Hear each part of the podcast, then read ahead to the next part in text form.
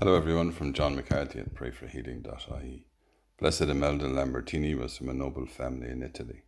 From a young age, she desired to receive Jesus in the Eucharist. At that time, the age for reception of communion was about 14. She entered the convent at nine and would say, How is it possible to receive Jesus and not die? When she was 11, she waited behind after Mass to pray. There came a glowing light suspended over her. Inside the light was the sacred host, the priest gave her communion. She closed her eyes in prayer and went home to the Lord. Today's Gospel reading is from John. One of his disciples, Andrew, Simon Peter's brother, said, There is a small boy here with five barley loaves and two fish, but what is that between so many? Jesus said to them, Make the people sit down.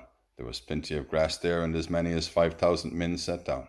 Then Jesus took the loaves, gave thanks, and gave them to all who were sitting ready. He then did the same with the fish, giving out as much as was wanted.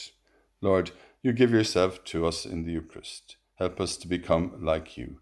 Feed our spirit, spirits with your body and blood poured out for us, as we say together and pray for one another. Hail Mary, full of grace, the Lord is with thee. Blessed art thou among women, and blessed is the fruit of thy womb, Jesus. Holy Mary, Mother of God, pray for us sinners now and at the hour of our death. Amen.